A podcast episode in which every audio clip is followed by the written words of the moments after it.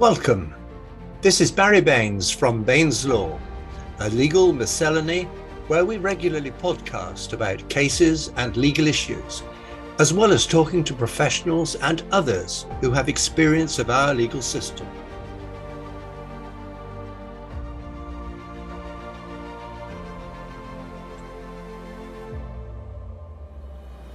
An unrepresented appellant described as an experienced commercial litigation solicitor, failed in his attempt to overturn a decision of the Solicitors Disciplinary Tribunal, SDT, which resulted in an order that he be struck off the roll of solicitors. Tony Norman Guise against Solicitors Regulation Authority. The findings of the Solicitors Disciplinary Tribunal were 1.1 that he made one or more unauthorized transfers of monies from Clan Commercial Services, CCS, and breached all or any of Principles 2 and 6 of the SRA Principles 2011. 1.2 he made one or more unauthorized transfers of money from the client account of Guise Solicitors Limited, the firm, thereby breaching all or any of 20.1 of the SRA Accounts Rules 2011 and Principles 2, 4, 6, and 10 of the SRA Principles. In addition, the SDT found dishonesty proved beyond reasonable doubt, which was the relevant criminal standard of proof at the time.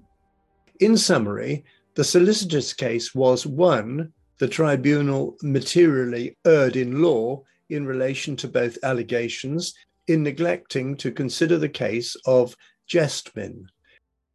Two, in relation to allegation 1.1, the tribunal materially erred in law in failing to conclude that Clan was a shadow director of CCS and in failing to give reasons for this rejection.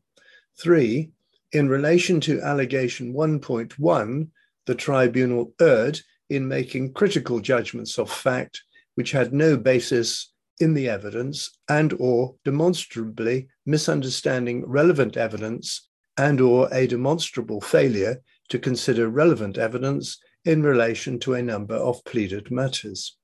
In relation to allegation 1.2, his case was that the tribunal erred in making critical judgments of fact which had no basis in the evidence and or demonstrably misunderstanding relevant evidence and or a demonstrable failure to consider relevant evidence in relation to a number of pleaded matters.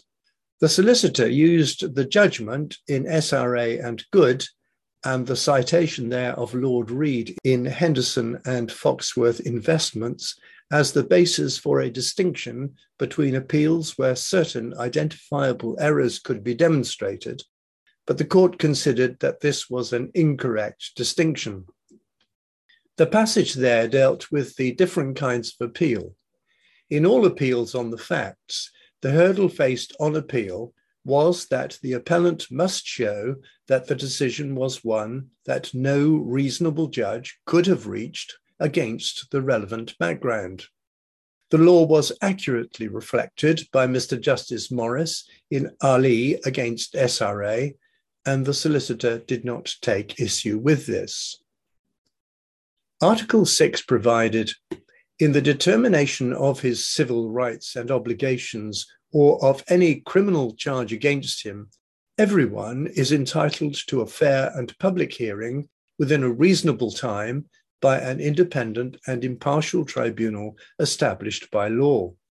The solicitor relied on the statements of the European Court of Human Rights, which held that judgments must provide a specific and express reply on all questions that were decisive of the question in this matter. In particular, he pointed to Ruiz Torija and Spain.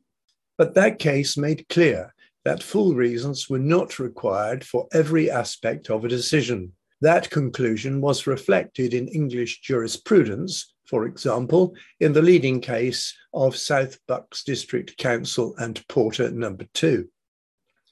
In addition to his work as a solicitor, the appellant was one, the sole director of two companies which were involved in developing cloud platforms for the conduct of civil litigation and arbitration. Two, sole director, founder member, and member of the executive committee of a legal networking organization known as the Commercial Litigation Association, CLAN. CLAN was a company limited by guarantee and registered in England. CLAN was designed to facilitate professional networking amongst those interested in dispute resolution and organized events for the legal profession. Three, co director with a Miss Dunn of a company known as Clan Commercial Services, CCS. CCS arranged events on behalf of Clan, and Clan was its only customer.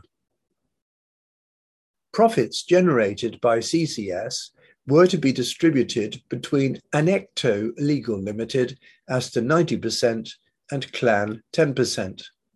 The only issue before the tribunal was the question of authorization to deal with the funds in a bank account. Before the tribunal, there was evidence from a forensic investigator that one, a significant amount of these funds ended up in an account in the name of the solicitor. Two, the solicitor spent at least some of the funds in question on apparently personal items such as Netflix, garden centres, and the National Trust.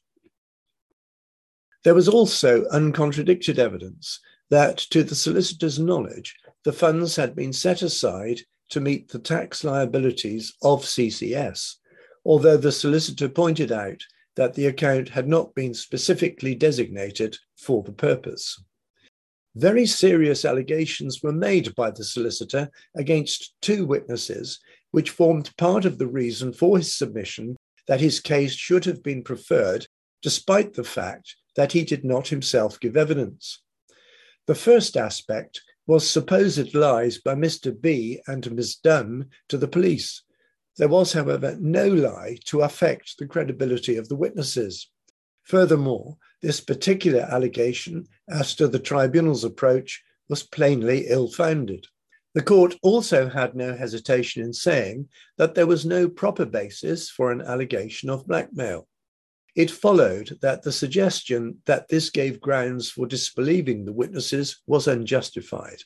So too was the serious suggestion that the tribunal selectively recorded evidence to bolster the credibility of the witnesses.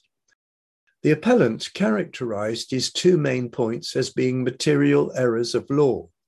It was submitted that the significance of the decision in Gestmin was not considered by the tribunal, despite extensive reference by him in closing submissions. Gestmin did not bind the tribunal to any particular course, the relevant passage in Gestmin was not binding. Gestmin simply set out factors which would enter into the mind of a tribunal. This was a case where there was no paper trail contemporaneously which would permit of a Gestmin type approach in practice. There was therefore no error of law, and this challenge amounted to a challenge to the tribunal's approach to the evidence, and as such, it faced a high hurdle the authorities were replete with dicta which said that it would be rare that an appellate court would diverge from a finding of fact on witness evidence by the trial judge who had the opportunity to hear and assess that evidence. This was not such a case. The appellant elected not to give evidence, so there was no countervailing evidence from him. The SDT was entitled to, and did, draw significant adverse inferences from the fact that he declined to give evidence, and it was not in issue that the tribunal was entitled to draw that adverse inference. Without hesitation, the court concluded that the appeal on the facts in relation to the first point failed. The second supposed error of law related to the shadow director argument, which formed one part of the appellant's argument as to authority. In reality, this was an appeal on fact. The evidence upon which he relied did not begin to meet the hurdle. In particular, he did not give evidence or call any other witness. Ultimately, This ground of appeal was merely a disagreement with the merits of the SDT's findings and disclosed no error of law. Neither did the Article 6 argument assist the appellant because it did not require full reasons on every point. There was no issue as to the law. It was alleged that the solicitor had no authority to transfer money which was not in Clan's own bank account. The issue arose whether the money in CCS's bank account, which came entirely from its contracts with Clan, was treated as belonging to Clan and capable of being transferred by the solicitor on behalf of Clan. There was, on the solicitor's case, no explanation given of how or why the funds were Clan's in the first place. There could not be because they were not. The court unhesitatingly again dismissed argument that the tribunal erred in relation to that point. The solicitor also sought to argue essentially that the judgment was unsafe because the tribunal wrongly stated at one point that he was removed from the bank mandate of CCS. Whether or not this was an error did not assist the solicitor. It was a slip, and the tribunal was aware of the true position. The appellant also took issue with the fact that the tribunal found that allegation 1.1 was about dishonest use of the money rather than about unauthorized transfers. The distinction between the tribunal's finding and the fuller explanation of the position was not material, let alone critical, to the decision making process. None of this went to the key point of authorization, and it could afford no basis for appeal. The appellant's case in respect of allegation 1.2 again reprised his Gestmin argument, but there was some argument against which to test the evidence, and that is exactly what the tribunal did. It was not right that they erred in law because they did not cite Gestmin.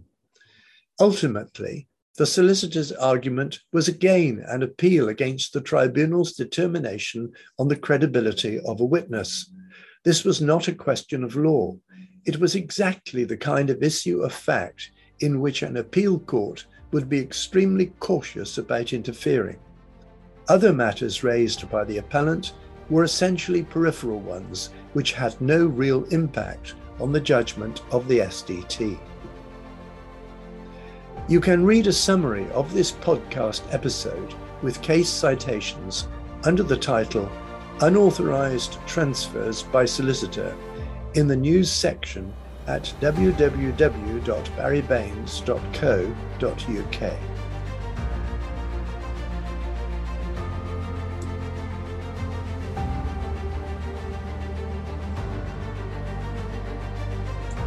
Thank you for listening to Baines Law.